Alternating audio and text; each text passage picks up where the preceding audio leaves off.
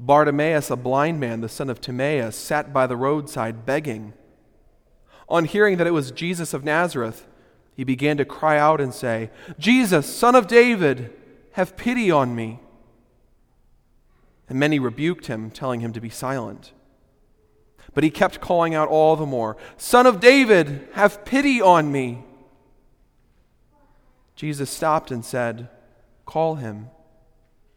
So they called the blind man, saying to him, Take courage, get up.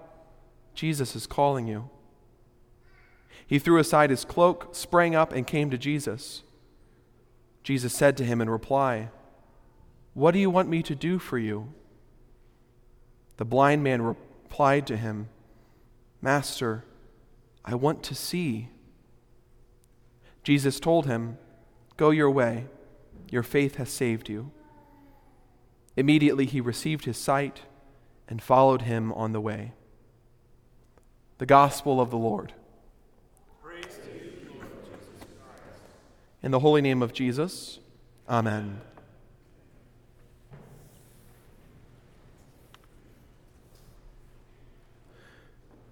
Jesus, Son of David, have pity on me. Master, I want to see. This simple plea of blind Bartimaeus incarnates the longing of humanity throughout all time and space. It's the longing that sorry, wayward souls, blinded by the darkness of the world, have for the mercy, forgiveness, and light of the divine, whether those souls know it or not. St. Gregory the Great captures this universal longing, this plea, succinctly in a poem he included in a homily on this very gospel text. This is the poem I never saw your face, but those who know it spoke of it to me.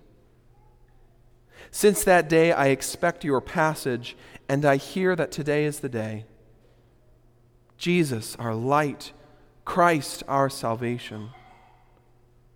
Blinded by our darkness, far from God, we cry to him, Jesus, our light, Christ our salvation.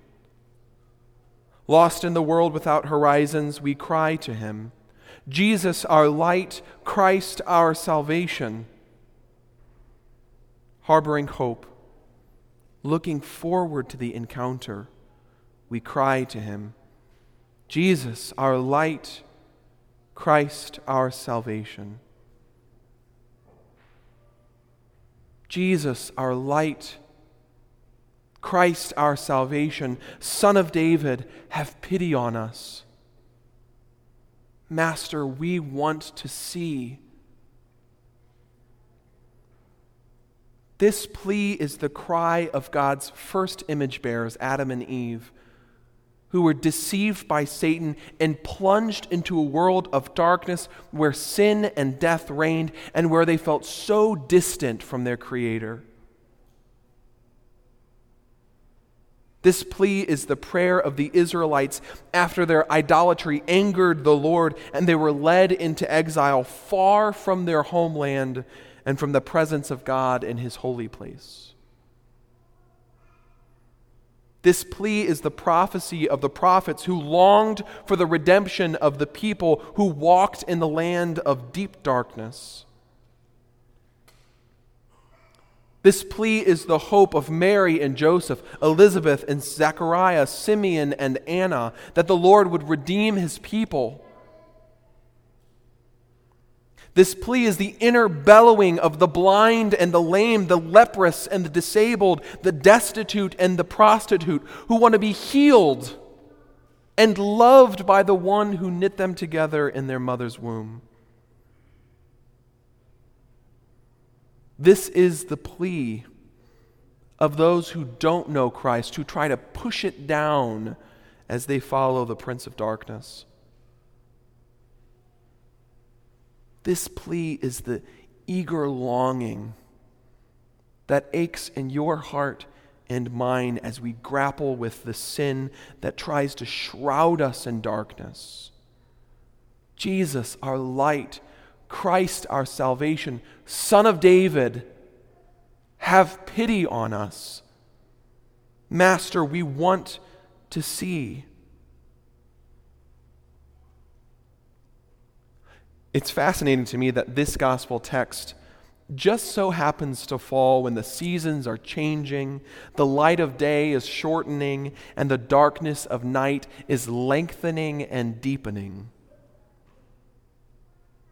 It's a physical reminder of the seasons in our life when we feel as if we're sitting in darkness, stretching out our arms in hopes that someone, anyone will be generous to us, that maybe, just maybe, we will get a sliver of the light of the divine. For some of us, those seasons of darkness are short and unnoticeable, yet for others, it feels as if we're like poor blind Bartimaeus sitting along the road for so long, hands outstretched, calling out but being unnoticed and alone and unloved. We're able to combat the darkness of autumn by turning back our clocks in order to lengthen the light of day. We'll do that in just a couple weeks. And we try to use similar methods in our lives when we grapple with sin, but nothing seems to work. We want true peace and prosperity. And we try to get it from political leaders, but we can't get it from political leaders. True peace and prosperity does not come through partisan vitriol and politics. We think that maybe if we gossip about others, it'll make us feel better, it'll elevate ourselves, but it really doesn't. It makes us actually feel worse and breaks relationships.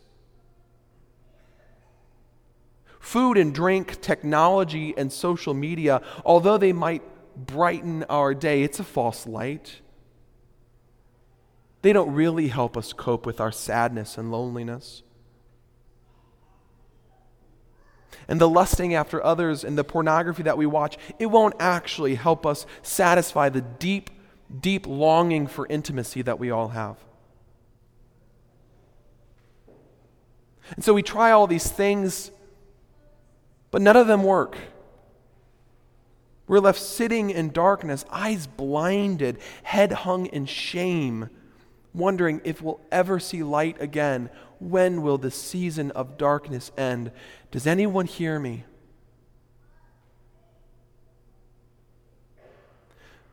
My friends, I say to you what German theologian Dietrich Bonhoeffer wrote to those living in one of the darkest times of human history, World War II. This is what he says to those people of old, and this is what he says to you. Look up. Look up. You whose gaze is fixed on the earth, who are spellbound by the little events and changes on the face of the earth. Look up to these words, you who have turned away from heaven disappointed. Look up Yous whose eyes are heavy with tears and who are crying over the fact that the earth has graciously torn us away. Look up, you who are burdened with guilt, you who feel as if you cannot lift your eyes. Look up. Your redemption is drawing near. Look up, friends. Jesus, our light, Christ, our salvation, the promised Son of David, is drawing near to you. He has heard the plea of his people. He has felt the pain of living in this body of flesh. And now he is stopping on his way to his eternal kingdom to pick you up, to pick you up off the ground with his hands that were pierced for you but are now resurrected. He's stopping to pick you up and give you back your sight so that you might see him shine with the light of forgiveness and mercy. Look up. Your redemption is drawing near. Draw near to him at this altar as he draws near to you in his most holy Eucharist. Taste and see. Taste and see the true body and blood of Jesus. This body and blood alone satisfies the deepest longings of our souls. The Lord alone is the light that comes into the world, the light that no darkness can overcome. Look up, draw near, eat, drink, and be satisfied. Have your eyes opened to the wonders of the Lord.